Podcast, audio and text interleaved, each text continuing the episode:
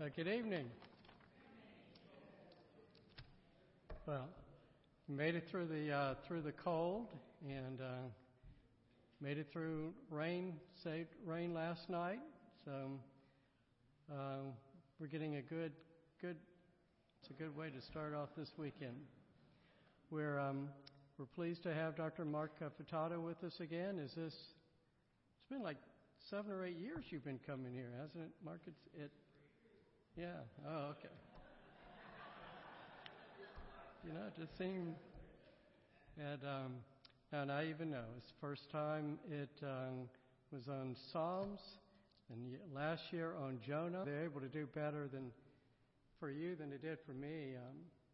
Um, uh, I, had, I was having dinner with the deacons the other night, and they were saying they heard me on the radio, and and so I and they said I sounded great, and, and I was really uh, flattered. And, and I asked well, what did I say? I said, oh, well, I don't know what you said, but it was it was good. So um, let me. Uh, I want to just note a, a, few things. First of all, if you don't have a schedule, there's a schedule out there. But um, besides tonight, uh, tomorrow morning we'll be uh, meeting again here at nine o'clock in the morning.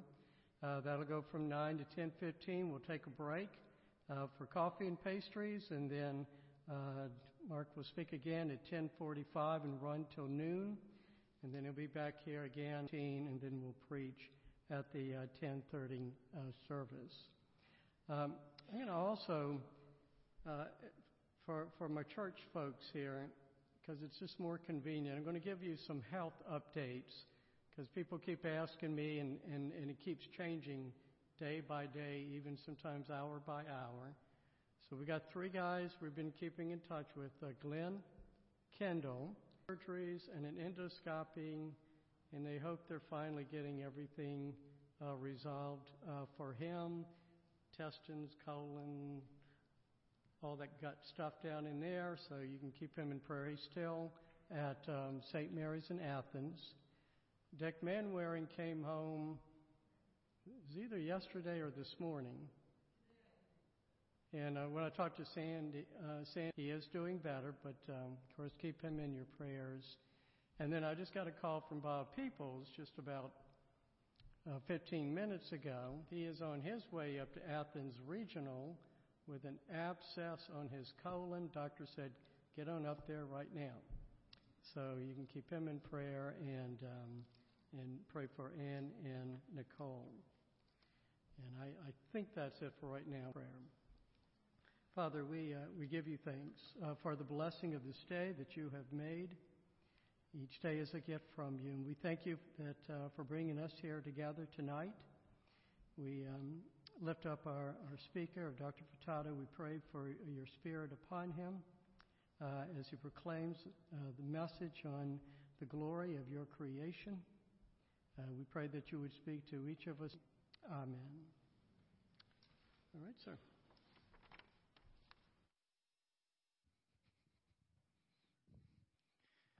Well, it's uh, good to be back. I think now that it's my eighth time, well, now that it's my eighth time here, um, I feel kind of comfortable. Uh, uh, Sam and I talked about my coming back. In fact, last time I was here, we were in conversation about the possibility and what we might do. Uh, sorry, I, I think last year I was able to bring warm weather from Orlando. I tried, but it backfired on me. Um, we were we were cold today when I left. We were like in the 50. Yeah, but yesterday it was in the 80s. Somebody has to do it, right? But we'll be we'll this cold snap that we're having down into the 50s. Um, it'll we'll be back up into the 80s in a day or two, so it, it's okay. Well, um, I am really I'm delighted to be here. I've been looking forward to this. I've planned a lot for to present at times. I had a whole sermon prepared for Sunday morning, and about a week ago, I said, "Oh, that that's not going to work. Let me do something else." So I wrote an, another sermon. Um, so uh, after the first time I was here, I got a pretty good reception, and Sam said, Can you come back? And I said, Okay. After the second time I was here, Sam said, You know, you got a pretty good reception. Can you come back? We're going to be talking about creation. You're probably going to be stretched a little bit, um, but it's good. Our goal is just to understand what the Bible says. I have a friend, and uh, he uh, has always lived out on the West Coast. We're professional friends. And we cross paths maybe once a year. A while back, we would cross paths a little bit more. Remember, his. Uh, I hope we're still friends. Well, called "We're familiar." Maker. Uh, that phrase comes from the Apostles' Creed as we know it, and the Apostles' Creed as we know it goes back to about 700 A.D. Of course, the creed would have been in Latin at that time, so we know it in English uh, translation. It's actually a slight development and modification of an older creed, and that one is called the Old Roman Creed. And the Old Roman Creed goes back to 400 AD, so another 300 years back. And the old Roman creed, translated into English, goes this way I believe in God the Father, and in, there is no maker of heaven and earth.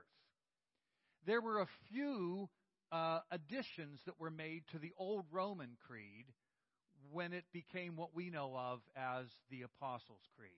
It's not the Apostles' Creed because the apostles wrote it. It's the Apostles' Creed because the belief of the church is that it articulates the fundamental teaching of the apostles. Originally, the Apostles' Creed wasn't written so that Christians could recite the creed in worship. Originally, the Apostles' Creed was a catechetical instructional tool. Somebody is converted. They need to be baptized. Well, they need some introduction to the Christian faith so that they have a solid foundation. And so the Apostles' Creed really served, I don't know, a 12 week series on the basics of the Christian faith, and they would take various articles. So that when you went for baptism, you had to say, I believe. And this is what I believe. The Apostles' Creed is wonderful There's so much division. True? In the Christian church, there is so much division. True? In Presbyterian churches, there is so much division. It is wonderful that we have the Apostles' Creed. Because the Apostles, one, the fundamentals of our faith, what we believe, and two, the things that we hold in common with all of those other Christians with whom we disagree. And there are plenty of disagreements, right? Uh, people will disagree on what kind of music there should be in the church, uh, how people should dress when they go. Say, not that this has to mean anything to you, but are you are you Calvinist or Arminian? Are you prelapsarian or postlapsarian? Uh, what do you believe about the providence of God? Uh, is there such a thing as free will? Should you baptize babies? Um, if you do, how much water do you put on them? Uh, by the way, I- I'm a joke teller, as Tim will probably testify to the reality of that. But there was a time when a Baptist preacher and a Presbyterian were talking about baptism. And the Presbyterian said to the Baptist, If I get the guy knee deep, is he baptized? And the Baptist says, No. How about if I get him in up to his waist, is he baptized? Absolutely not. What if I get him up to his chin, is he baptized? No. Not baptized. And the Presbyterian said, It's only the water on the top of the head that counts. Okay, I promise you that's my only joke for the whole weekend. I don't even know how that came up. We do disagree on a lot of things, yes? But with all of these Christians, we can gather with all of our disagreements, in God the Father Almighty, maker of heaven and earth, and in Jesus Christ, his only Son, our Lord, etc., that we hold in common with the Christian church worldwide in all of its various stripes. So, we're not going to do the whole creed, obviously. We're only looking at one phrase, maker of heaven and earth. But I just want to start by saying, you know, the Apostles' Creed can be seen as a prayer. Pray the Apostles' Creed. It is just wonderful to continually remind ourselves of those fundamental things that we hold true and that we hold in truth with Christians of all sorts of stripes and ilks theologically. Folks, that we have a lot of this Apostles' Creed allows us to focus on our common ground. And so I actually chose, speaking on Maker of heaven and earth as it's found in the Apostles' Creed, I chose it for a purpose. I mentioned that there's a lot of division in the church on, on all sorts of things. But certainly one thing that there's division on is the whole question how did it take place? Uh, all sorts of questions. And you know, we have an, a, an aisle here. We have people who sit on this side of that question. We have people who sit on that side of the question. And sometimes they don't like each other. Sometimes they get mad at each other. Sometimes they say, do, you're one of the bad people because we're the good people.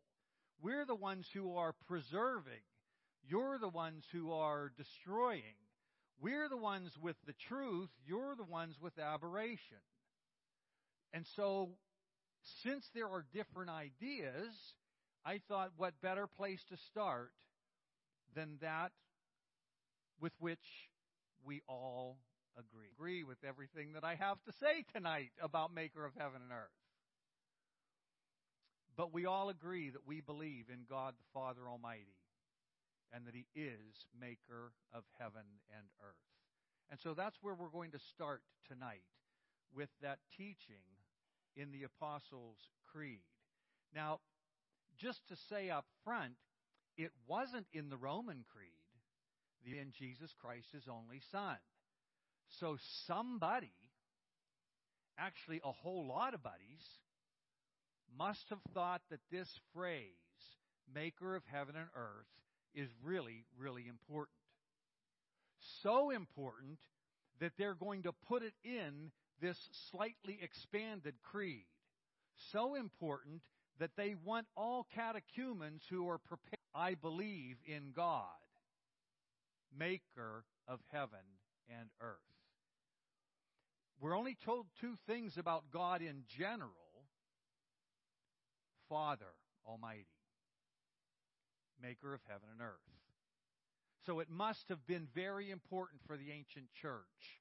And we want to be able to recite the creed with some understanding, important to us, as it was to those believers who added it to the old Roman creed. Now, as a matter of fact, this expression, maker of heaven and earth, is a title for God. Like God the Father, God the Son, God the Holy Spirit. The Apostles' Creed, I believe in God the Father and in Jesus Christ, his only Son. I believe in the Holy Spirit. We are Trinitarian Christians. It doesn't matter if you are Roman Catholic, uh, Greek Orthodox, Russian Orthodox, Episcopalian, Baptist of any variety, any of the split peas of Presbyterian nationals, it doesn't matter. Everybody is an Apostles' Creed confessing Trinitarian believer. This is one thing that does separate us, for example, from Jehovah's Witnesses. Uh, I don't. I'm presuming that you come from different churches and different backgrounds. Some of you may attend a Catholic church. Um, let's say that you have a friend who's a member and you're Roman Catholic and they brought you here. You wanted to come hear this Floridian talk about Maker of heaven and earth. And uh, so we could confess the creed together, and you, as a Roman Catholic, have a lot of things that you don't see eye to eye with. Like, what does baptism do? What's going on in the Lord's Supper? Uh, why do you call the guy a priest? all kinds of days swinging that thing, and there's incense. And why did he just sprinkle me with water when he walked down the aisle? All, to Presbyterians, that's all really strange.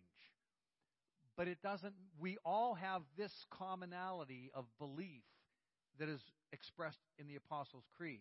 If you were to have brought somebody here who goes to a Jehovah's Witness church, they couldn't say the creed with you. We want to start. We want to start by laying a foundation of the fundamental basics of our Christian faith with regard to God as creator. And this phrase in the creed, maker of heaven and earth, is actually a title for God that comes out of the book of Psalms. Let's look at uh, let's look at each one just briefly, just so that we know from. So first of all, turn to Psalm 115, 15. 115, 15. May you be blessed by the Lord, the maker of heaven and earth. Now, some of your translations might say creator. Everybody say maker of heaven and earth. Maker? No creator? Um, this is this is one of the places. And notice that in my translation, and I'm using the 2011 NIV this weekend. If I do cite some other translations, which I will, uh, I'll let you know. But if I don't say what I'm reading, I'm reading out of the NIV. It's the new 2011 one. Like it's a proper name, it's a title Maker of Heaven and Earth. If you see, for example, a, a, a news headline that says um, President Trump announced, President is going to be capitalized as opposed to the president of Nicaragua said, then it wouldn't be capitalized because capital because it's a title maker of heaven and earth. Uh, next, go to Psalm 121, verse 2. My help comes from the Lord, the maker of heaven and earth. The uh, next one, eight. Our help is in the name of the Lord, the maker of heaven and earth. I read once, and I can't confirm it, but I read once in a history book uh, that this verse was the way that John Calvin started every worship service. He started by saying, Our help is in the name of the Lord, of heaven and earth. A few Psalms down, Psalm 134, verse 3. Psalm 134, verse 3. May the Lord bless you from Zion, he who is the maker of heaven and earth. Psalm 140. Well, let's back up and read one verse. Blessed are those whose help is the God of Jacob, whose hope is in the Lord their God. He is the maker of heaven and earth. We've now looked at every place in the Bible where maker of heaven and earth occurs as a type. There are a few other places that we'll look at later where there is something like this set of God, not quite in the same way, they're just related uses. But this is where the language of the Apostles' Creed comes from. You see, the Apostles' Creed is liturgical. It's used in worship. It's liturgical. It was new believers in the fundamentals of the faith. And it comes out of the liturgy of ancient Israel. It comes out of Israel's worship of God. God is worshiped as maker of heaven and earth. Okay, all that by way of introduction. Now, tonight I want to just do two simple things. I want to, in two ways. One question, I'm going to give it two answers. My question is how does the Bible use how does the Bible use the teaching that God is maker of heaven and earth? To what practical use does this phrase go? Bible uses it. We're obviously answering the question what should this phrase be useful as in our own Christian walk? How should we use the confession that God is maker of heaven and earth? So that's our question. Two answers. The first answer, I don't know, maybe all of you are going to disagree, maker of heaven and earth. So here's my first answer. The Bible does not, first I want to tell you how, what the Bible does not use the phrase for, and then I'll tell you what it does use the phrase for. The Bible does not use the teaching that God is the maker of heaven and earth to teach us. Now, I want to illustrate the fact that the Bible does not use this expression, God is maker of heaven and earth, to teach us modern science. Whether that science is young earth science or old earth science, that doesn't really matter. I'm looking at this more fundamentally that that phrase is not used in modern science.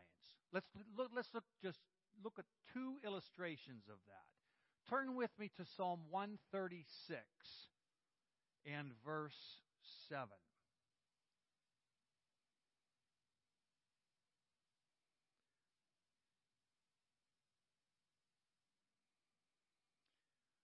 Well, let's just back up a little bit. You'll notice in verse 1 Psalm. And uh, Marion, I'm sure that everybody remembers everything that I said two years ago about what Thanksgiving Psalms are. I don't, but I'm sure they do. That happens to me. I'll go to a church that I spoke at three or four years ago, and somebody will say, Oh, I remember that sermon you preached on.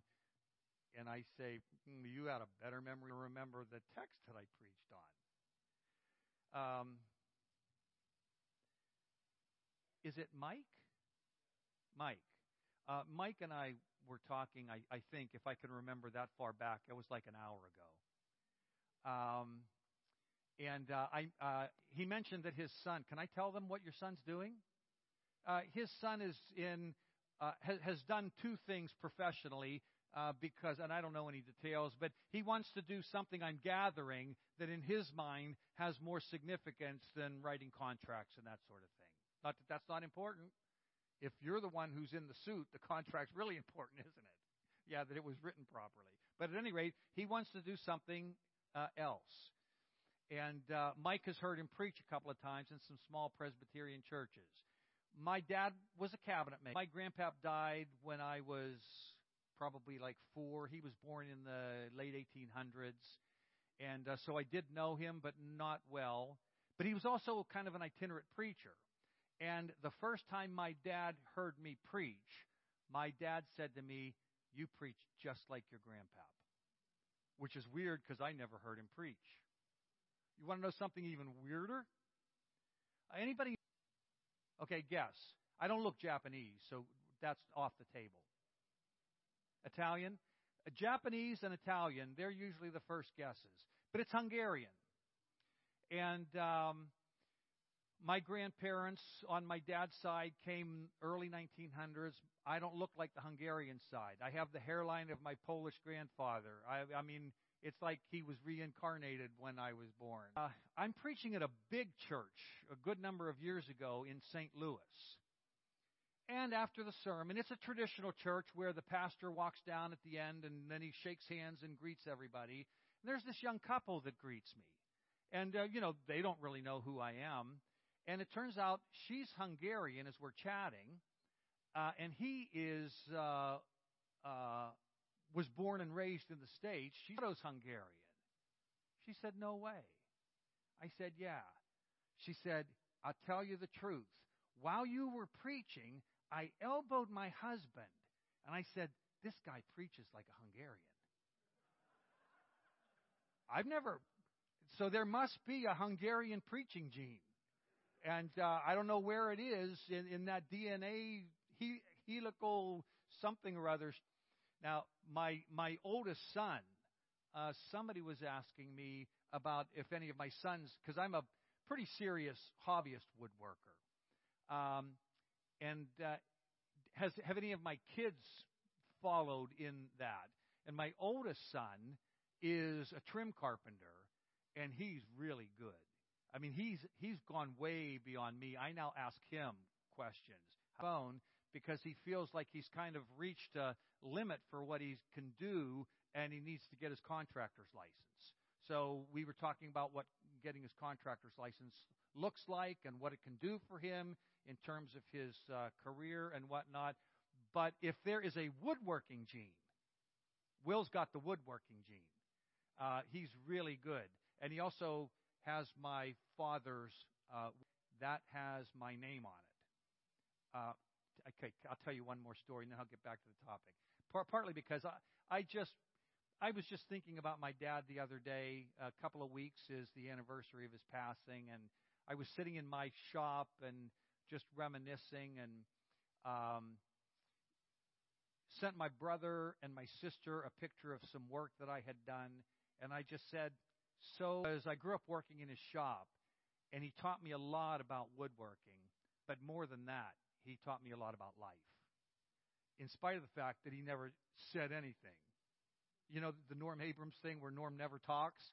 Yeah, my dad and I could work together for an hour and a half, and he would not say a word because he was thinking uh, about what it was that he was doing.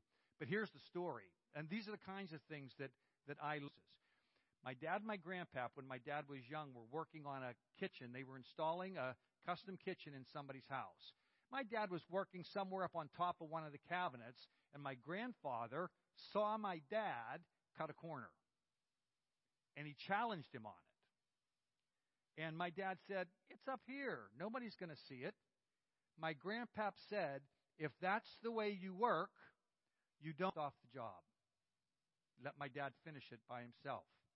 My dad said, I never cut another corner in my career. So, fathers, mothers, you don't all have the opportunity to have your children growing up in a trade with you. But uh, especially if you have younger children or if you have grandchildren, something that you can do with them. Not so that they just learn how to do it, but that's where you can really teach them about life uh, and how to live uh, life. So, all that goes to say is we are in a Psalm 136 that's a Thanksgiving song give thanks, give thanks. And then it's to him who did this, who did that. We'll have to look at that. Did you know that the earth is on the waters? What's that mean? We'll take a look at that. But um, verse 7 who made the great lights. What do you mean by that? Verse 8 the sun to govern the day, the moon and stars to govern the night. Now, nothing particularly shocking there. What I want to do at this point is I want to read to you, because Calvin got this. I want to read to you from John Calvin's commentary. If John Calvin is a name that doesn't mean anything to you, Presbyterians are not allowed to have saints. But if we had saints, John, it would be Saint John Calvino. He is like the patron saint of the Reformed and Presbyterian types, which is why this. First of all, he says it is true that the other planets are larger than the moon. Well, I wonder how he knew that. Sure doesn't look like they are.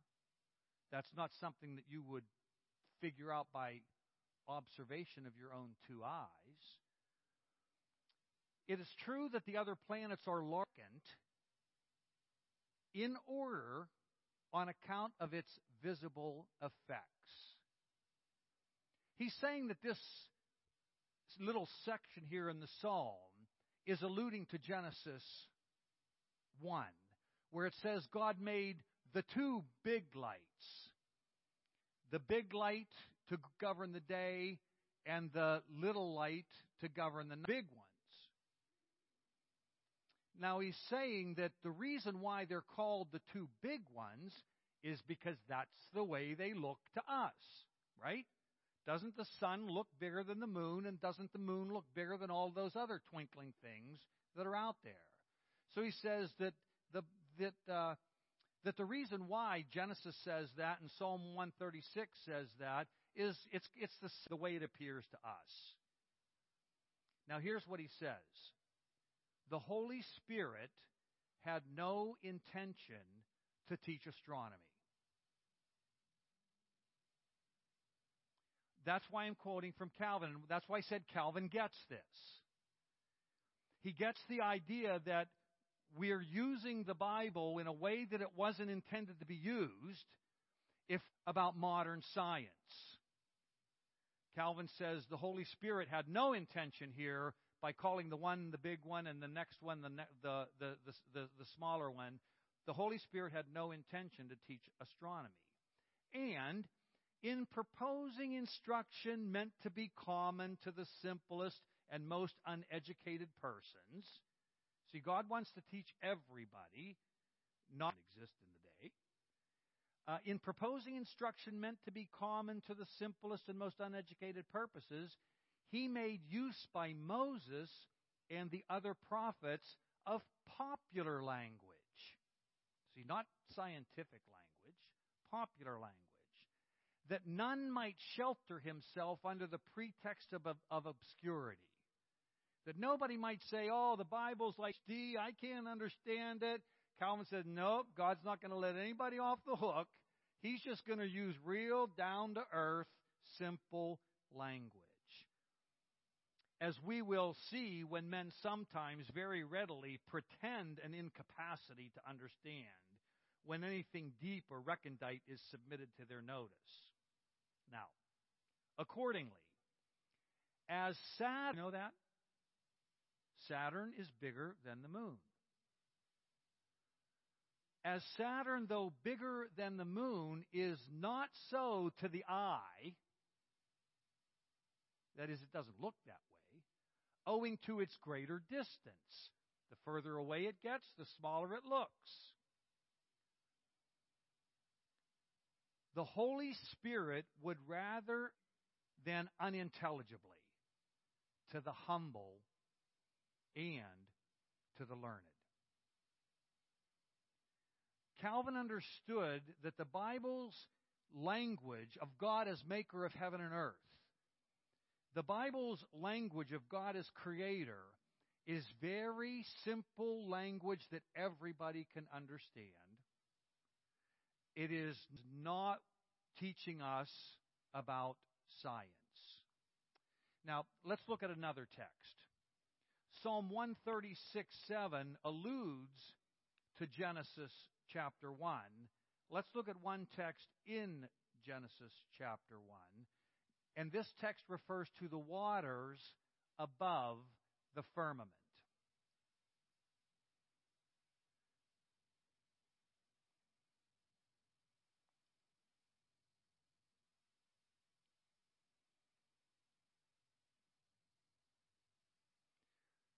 Verses 6, 7, and 8 are the second day of creation. All the days start with, and God said, and they all end with uh, day one, the second day. The, let there be a vault between the waters to separate water from water. So God made the vault and separated the water under the vault from the water above it. And it was so. God called the vault sky, and there was evening and there was morning the second day. In another lesson, we're going to look at this question of the vault in great detail. We're going to look at how it's been translated throughout history, what it means, uh, etc. For now, I just want to look at what Calvin says about this vault. If I were king of translators, in this case, uh, James out there? I mean, does anybody have a real Bible? Anybody have a King James open? What the King James doesn't use the word vault. What does it use? Firmament. Yeah. I'm going to argue in a later lesson as to why firmament is a good translation, the best translation. Um, vault is, I'm going to argue, is kind of okay. I'm going to give vault a C. I'm going to give the ESV's, what is it, expanse? Yeah, that's an F. Yeah.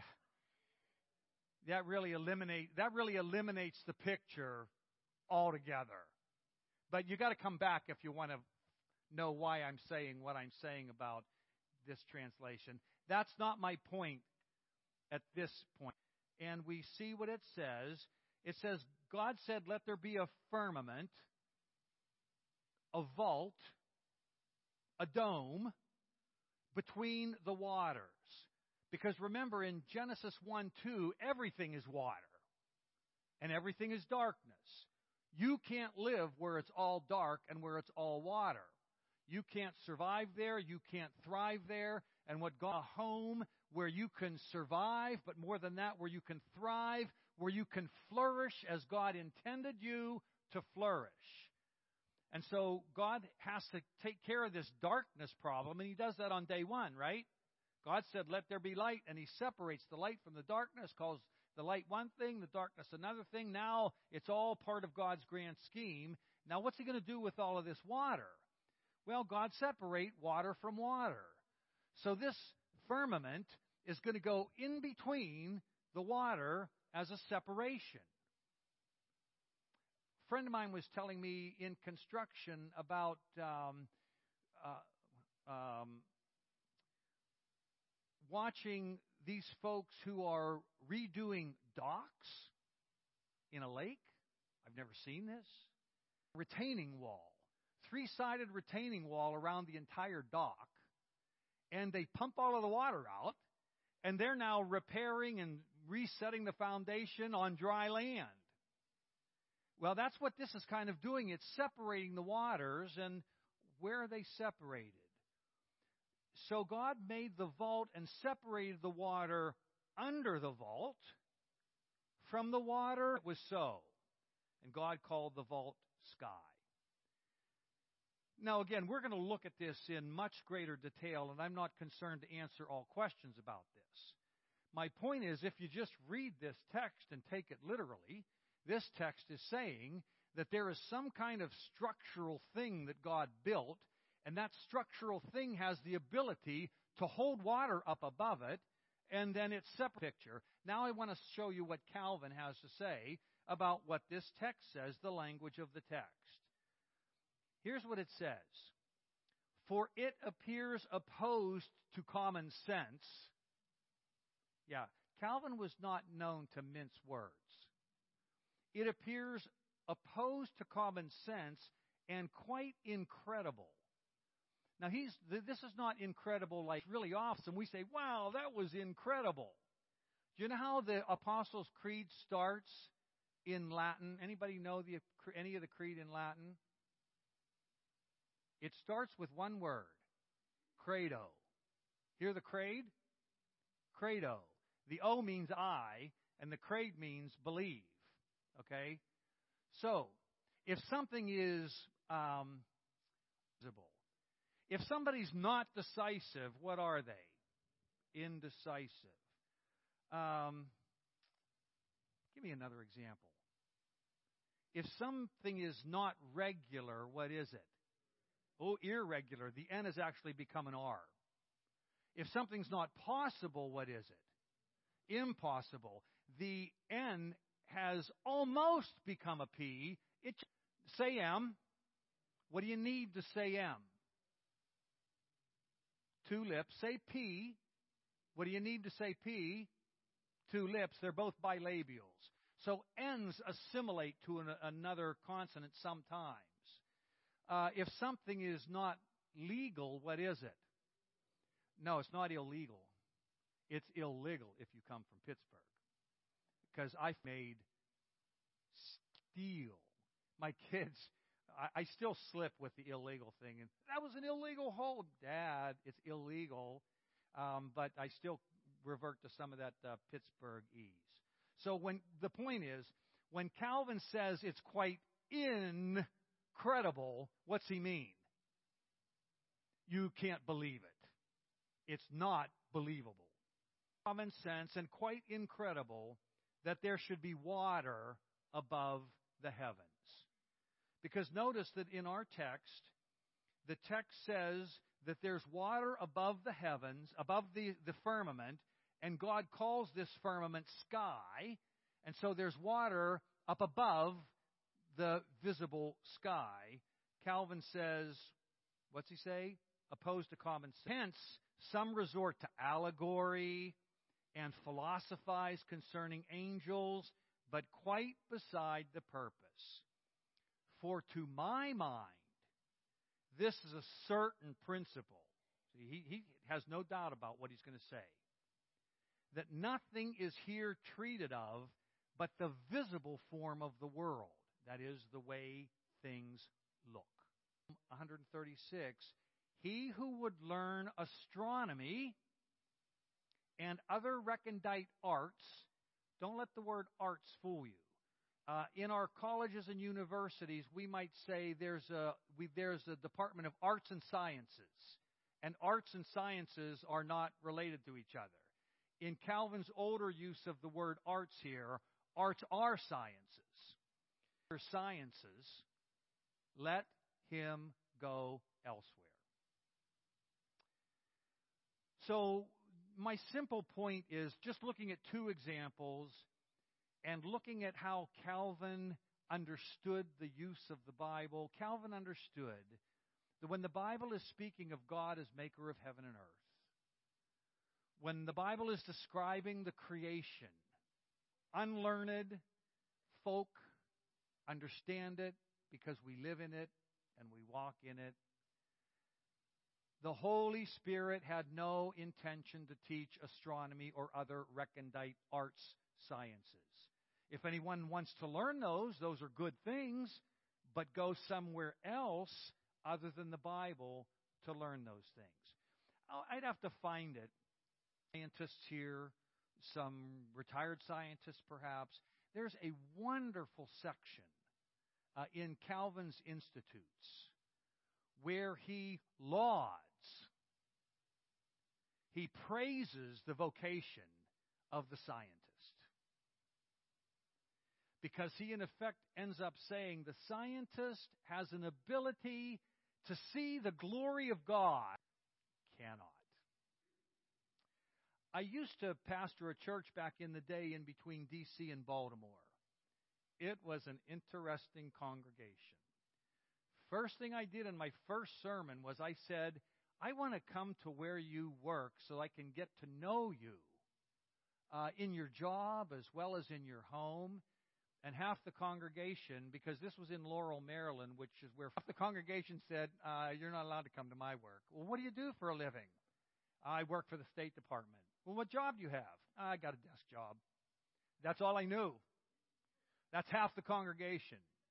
The other half, uh, they didn't work at uh, NSA, they worked at NIH. They were all like brainiac scientists. You know, there's an we we know through DNA testing that if they have a child and the child is one gender, no problem. If the child is another gender, there's going to be a genetic problem. There's now the scientific ability to separate the male and female sperm makers so that you can guarantee the sex of the child. It didn't start out with children. It started out with the guy that designed that was an elder in my church. Well, now, Orthodox Presbyterian, if that doesn't mean anything to you, if you think of the PCA as being conservative, the Orthodox Presbyterian uh, Church is our conservative cousin. I was ordained Orthodox Presbyterian. Um, I, there was another woman, General Secretary of Chiang Kai shek. Her family was the last out on the last boat at the time of the revolution. A brother was in boarding school up in the mountains. She never saw him for 40 years.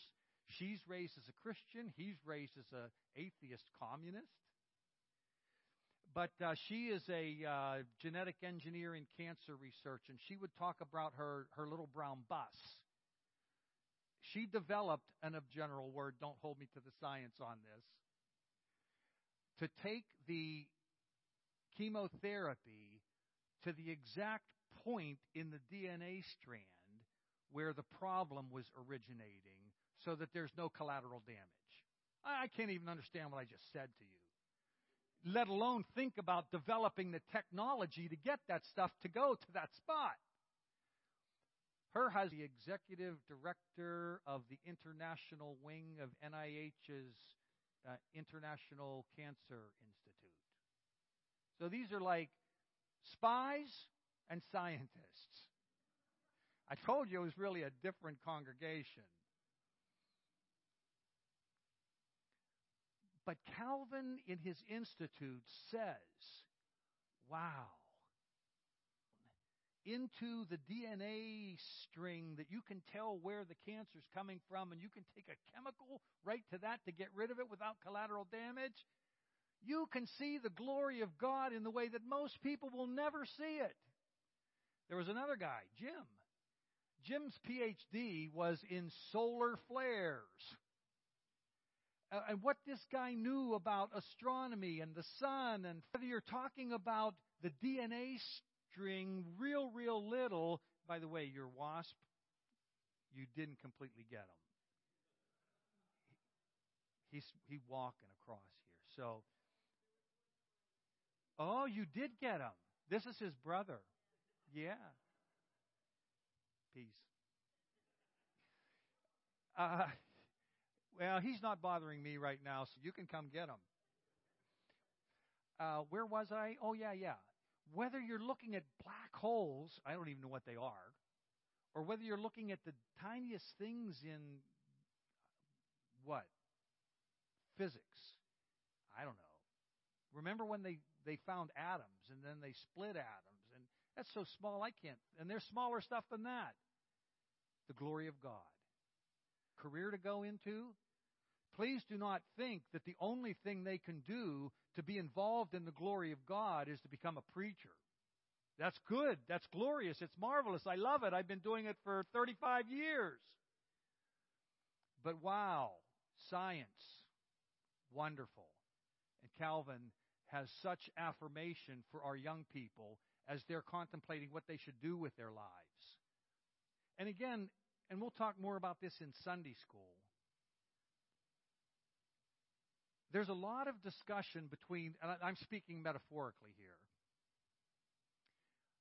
folks on this side who think that the Bible teaches that the earth is young, people on this side who think that the Bible teaches that the earth is old. There, this is kind of the big discussion. I think the whole conversation is wrongheaded altogether. Young earth folk and old earth folk, they're all the same. They all have, in my estimation, a faulty presupposition about what to expect the Bible to teach. And I think the reason why they're wrongheaded, you want to know things like the age of the earth, uh, or how the earth came to be, how old is the human race, where did it come from, go elsewhere other than the Bible. That's my first point. Now, second point. That's what the Bible, maker of heaven and earth, that's what the phrase doesn't teach us. The Bible does use the teaching that God, not modern science, but modern prayer. Just a couple of general remarks. The phrase, as we looked at every occurrence, occurs only in the book of Psalms. It occurs only in the prayer language of ancient Israel. The related, the related phrases only occur in the context of the church praying. Not the church debating the age of the universe, not the church debating how things came to be as they are, but the church at prayer. And so when we think of maker of heaven and earth, is the church at prayer. So that's just a general remark or two. Let's just make a couple of specific, uh, show a couple of specific uses of how maker of heaven and earth works in prayer. Well, let's go back to Psalm uh, 115, 5. I'm sorry, did I say I meant 15? Notice in 14, may the Lord cause you to flourish. Remember that God making a world where you can flourish? He hasn't given up on that agenda. God created us to flourish. We decided that we could flourish according to our own wisdom in our own way, and that led to the opposite of them. God made us to be holy and happy. That is, to be holy and flourishing. Because of our rebellion, the Children's Catechism says, instead of being holy and happy, we became sinful and miserable. Misery. Is there any around? Any in the world? Any in our country? Any in our homes? God's original creational design, which is the fruit of sin, is what we chose to do back in the Garden of Eden. So may the Lord cause you to flourish, both you and your children. Yeah, even your little ones who've been baptized, of course. That, that was a joke. Sorry, Tim. I said I would not make any more jokes. I think anybody got. Um, now it says, "May you be blessed by the Lord." And blessed is empowered to flourish. May you be empowered to flourish by the Lord, the maker of heaven and earth. Look at uh, Psalm 121. Uh, sorry, that, that, that's not the right one. It's not the next one. But it's 134, verse 3. May the Lord bless you. That is, may God empower you to flourish. And may He do that from Zion. He who is the maker of heaven and earth. The logic here is if God had the power to make, do you think He doesn't have the power to enable you to flourish where you're not flourishing? If He could do that, do you mean what you're facing is like too big for God? I remember one of my, my wife and I have a mentor, although she was Escondido, California. Any of you still watch Lawrence Welk at night? Yeah, Escondido, California. When my wife and I were first married, we went to my Polish grandparents' house every Saturday night, had dinner with them, and of course we watched Lawrence Welk. Polish. He's got to be good, right? I remember when my they were Roman Catholic. I remember when my grandmother was elated when they got a Polish pope. Finally, we got a good pope. How'd I get there? Escondido. Mentor, thank you. Thank you. Um, she used to, I can, I can still hear her saying, you know, a lot of Christians believe that God can raise them from the dead. It's the argument from the greater to the lesser. If God can do the big thing, you mean he can't do the little thing? confessing that God is maker of heaven and earth is a spiritual strengthening. It's like taking a, uh, it's like, I, I don't drink this stuff, but it's like drinking a, a can of Boost or whatever it is that these young people drink. It's like all sugar and caffeine. Red Bull? Yeah. Yeah, trust me, I don't need any of that. But at any rate, it's like it's like it's like drinking spiritual Red Bull, reminding you that if God made the universe, he's powerful enough to empower you to flourish in whatever area it is that you're lacking that flourishing. See, prayer, empowerment to flourish. Uh, a big one is just the general prayer for help. Uh, look at Psalm 121 2.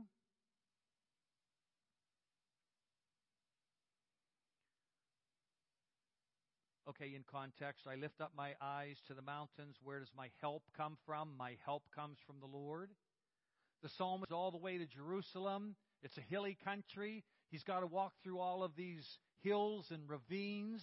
And walking through the hills and ravines, lions and tigers and bears, oh my, robbers, all sorts of ways that he could come to a bad end. And so he's anxious about this and he's anticipating. I lift up my eyes to the hills that I've got to go through to make my pilgrimage to Jerusalem for the Feast of Tabernacle. Ah, I know where my help's going to come from. The Lord. Well, who's He? The maker of heaven and earth. And in the Bible, to make something means to own it, means to have control over it. Does not the potter have the right to do whatever he wants with the pot that he made? So he takes some clay and he makes a beautiful pot to keep it. And he takes that same clay and turns it into another. That he's master over it. He can do with it as he will. I look at those hills and I look at them with confidence. Why? Because I believe in God the Father Almighty, maker of heaven and earth. And He can provide me the help that I need to surmount any obstacles that are in my way right now from keeping me going deeper and closer to Him. Or you might think of uh, 24 8. What time am I supposed to quit? 8:15? What's that? 8:30. What time did we start? An hour and a half? Yeah, I probably won't do that to you. I, I had a psychology class. It was by it was at night in college. This guy was strange,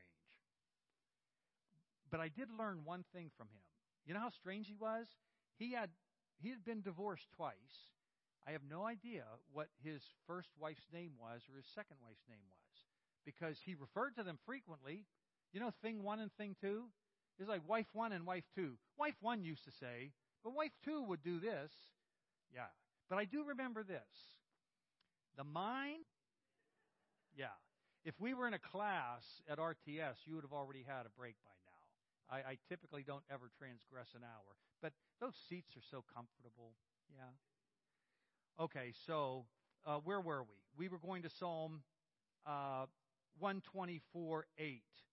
This is the one that Calvin used in his uh, at the beginning of his sermon. Maker of heaven. I've got a I've got a a beautiful, fun, cute, young, eight month old grandson. Oh, and, and the, the nice thing is, they just moved a couple of months ago, five houses down from us. And his his sister, so much fun and so nice to have them close. Conversely, my military grandson, that is my my military son's son, is in Hawaii. Yeah, that they they don't just pop by in the evening when they're taking a walk. So it's it's really nice to have them there. But you know, I would never say I'm confident, man my help is in Owen, that uh, two and a half month old. A lot of fun, a lot of joy. But if I need help changing a tire, yeah, I'm not going to Owen. He can't help me.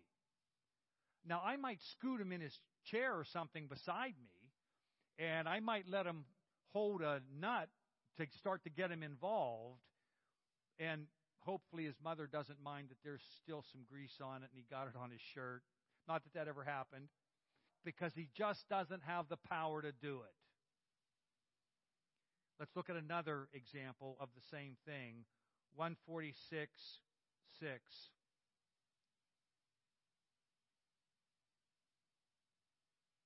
And we're not looking at all of these, but God is the maker of heaven and earth, the sea, and everything in them, and He remains faithful. You need help. You need someone that has the power to help you. Who has the power to help you? Not my grandson, not my granddaughter, not your grandkids. Who has the power to help you?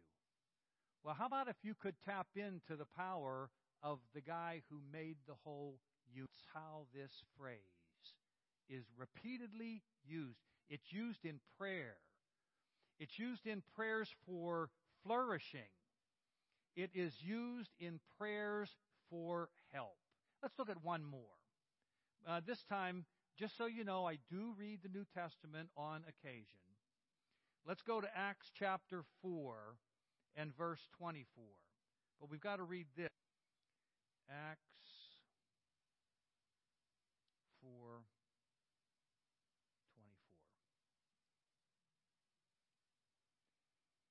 To back up a little bit, Peter and John have been in prison, and they get released from prison.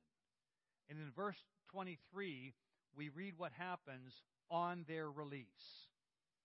On their release, Peter and John, priests and elders, had said to them, When they, that is, the congregation that was meeting together, when they heard this, they raised their voices together in prayer to God. Sovereign Lord, they said, you made the heavens and the earth and the sea and everything when the early church starts that God is sovereign Lord, or in the language of the Apostles' Creed, that God is Almighty. You made the heavens and the earth. And the Creed says, God the Father Almighty, maker of heaven and earth. You see why they call it the Apostles' Creed? Not because the apostles wrote it, but because the teaching in the Creed is coming right out of the fabrics Sovereign Lord, they said, you made the heavens and the earth and the sea and everything in them.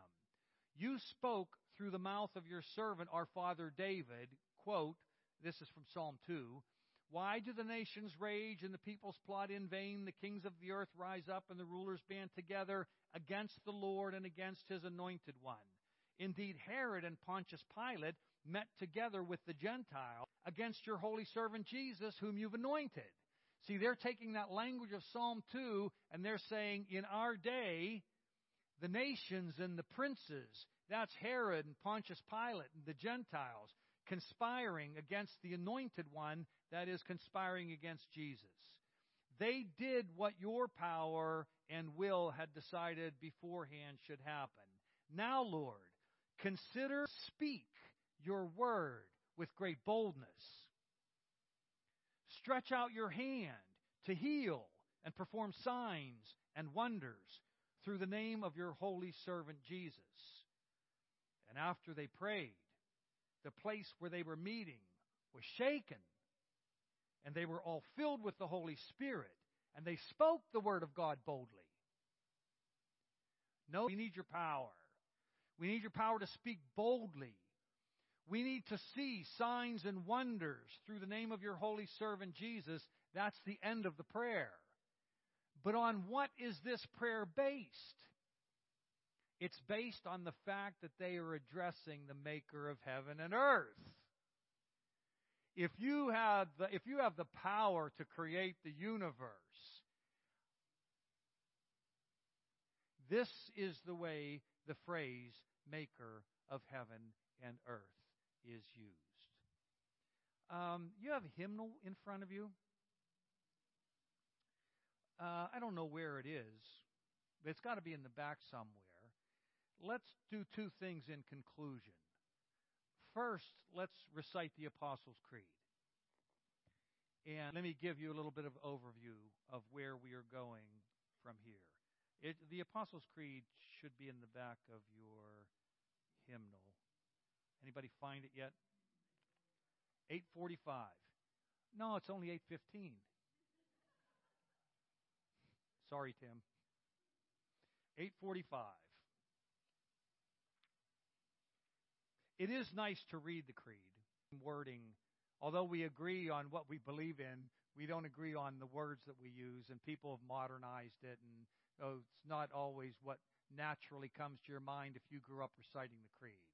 So it is helpful to uh, look at it. But uh, let's confess together uh, Christian, what do you believe? I believe in God the Father Almighty, maker of heaven and earth, who was conceived by the Holy Spirit and born of the Virgin Mary. He suffered under Pontius Pilate, was crucified, died, and was buried. He descended into hell. The third day he rose again from the dead. He ascended into heaven and is seated at the right hand of God the Father Almighty. From there he will come to judge the living and the dead. I believe in the Holy Spirit, the forgiveness of sins, the resurrection of the body, and the life everlasting. Amen. Well, where do we go from here? Tomorrow morning we have um, two related lessons. Tomorrow morning, our job is going to be to try to get out of our Nike sneakers.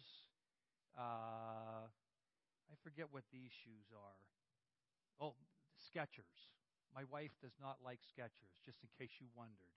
Don't buy her Skechers for a present. Um, uh, Timberland, to get out of our own modern shoes and to start to walk through the pages of the Bible with ancient sandals on. Lesson, we're going to look at uh, imagery, some images of just creation in general, to see how Calvin was right that the Bible is not using scientific language. We're going to look at imagery of creation in general. Just a couple of images to illustrate it. So a little bit more detail than tonight. And then in the sages in Genesis 1 to see how Genesis 1 uses ancient images that would have been perfectly comprehensible, as Calvin says, to the unlearned in the ancient world. Now, sometimes that can be a challenge for us. Uh, for example, Psalm 5 says, their throat is an open. Well, that's a weird image. Did any of you run around graveyards at night in the dark when you were kids? Some of us did. Interesting how our parents found out a lot about what we did when we were adults having conversation around coffee. You did what? One time we were sitting with a man named Ralph Vion and uh, near us. He was a member of the church, good friends with with the family, and we didn't know anything about that back then. We didn't even know him back then, but all we knew was there were these strip mines with this beautiful blue water and these like thirty foot cliffs, and you could jump off the cliff into the water. We loved to go there and swim. So, um, and we'd always get chased out, of course. Leons are there, and my parents are there, and my brother and I are telling this story about swimming in these strip mines, and Ralph said, "You were the kids that I always chased out of my mines." we didn't. We later found out that yeah, those were Ralph's mines. So, um, but at any rate, sometimes some of these images are going to be actually the NLT is a wonderful translation it says stinks like the foulness of an open grave. See, in our culture, since we bury in the ground, we might think of, well, they left that grave open. Kids running might get hurt if they accidentally fell in it at night. But the problem is they didn't bury in the ground. They buried in caves. And so you couldn't very easily trip and fall into an open grave. Yeah, Lord, don't open that grave. And here's where I love the King James. He stinketh. That's poetic. Yeah, that's the point. But if so images in the Bible are very common for ordinary people. The slight problem is they're common for ordinary people that lived in a very common images. Take some work for us. So we're going to look at some images uh, in Genesis 1 and 2 uh, and try to unpack. So we, we begin to see the language of the Bible through ancient eyes, not through modern eyes. So that's tomorrow, looking at imagery, creation in general, Genesis 1 and 2 in particular. We're going to look at about four images, just illustrate, I think, about how to read Genesis 1 and 2. Really, I want to do something more fundamental than that not tell you what I think about these things, but tell you how I read them, how I analyze them as a professional who's been doing this uh, for a long, long time. My doctoral dissertation back in the 80s goes back to um, ge- geographical uh, imagery in the ancient world. A, a meteorological analysis of Psalms 104, 65, and 29. That's a doozy of a dissertation. But I loved it. And by the time I was done, I didn't hate my advisor. We, uh, he was a very special man, very wonderful relationship. So then, we're going to look at the world through ancient eyes. Then on Sunday morning in Sunday school, I'm going to address head on and theology interface with each other. We're going to look at uh, a kind of not very common wrong way the most common way that question is answered in the church today and why I think it's wrong. And then we're going to look at how I think science and theology should rightly interface uh, with each other. Scientist sees through her microscope and does full justice to what the biblical scholar sees through the lens of the Hebrew text. And then on Sunday, yeah, this is what I changed. Did you know that in the Bible, God does battle against sea dragons? And some of the. What's that all about? And does it have anything to do with our spirituality? Yeah, that's the one that I originally thought about preaching on that text, and I thought, no, that's a little too edgy. Let me do something on the fourth commandment and Genesis chapter 1. And after I wrote that sermon, I thought that's like too bland. I got get get rid of that one. Go back to the edgy one because I think it has some real the big picture. Uh, let's pray. Blessed are you, O Lord, our God, King of the universe, Maker of heaven and earth, who has sanctified us by your word, which is true, and has called us to engage in the study of that word. Holy Spirit, we pray that over this weekend you would sweeten um, various parts of your word in our hearts and our minds, your revelation of yourself as the maker of heaven and earth. And that we might stand in greater awe of you and your creation uh, as we grow in our understanding of your revelation of yourself and your world. We pray this so that we might more enjoy whatever our calling is and that we of our lives. We pray in the name of the Lord Jesus, your Son and our Savior, who reigns together with you and the Holy Spirit, one God, forever and ever. Amen. Well, I, almost did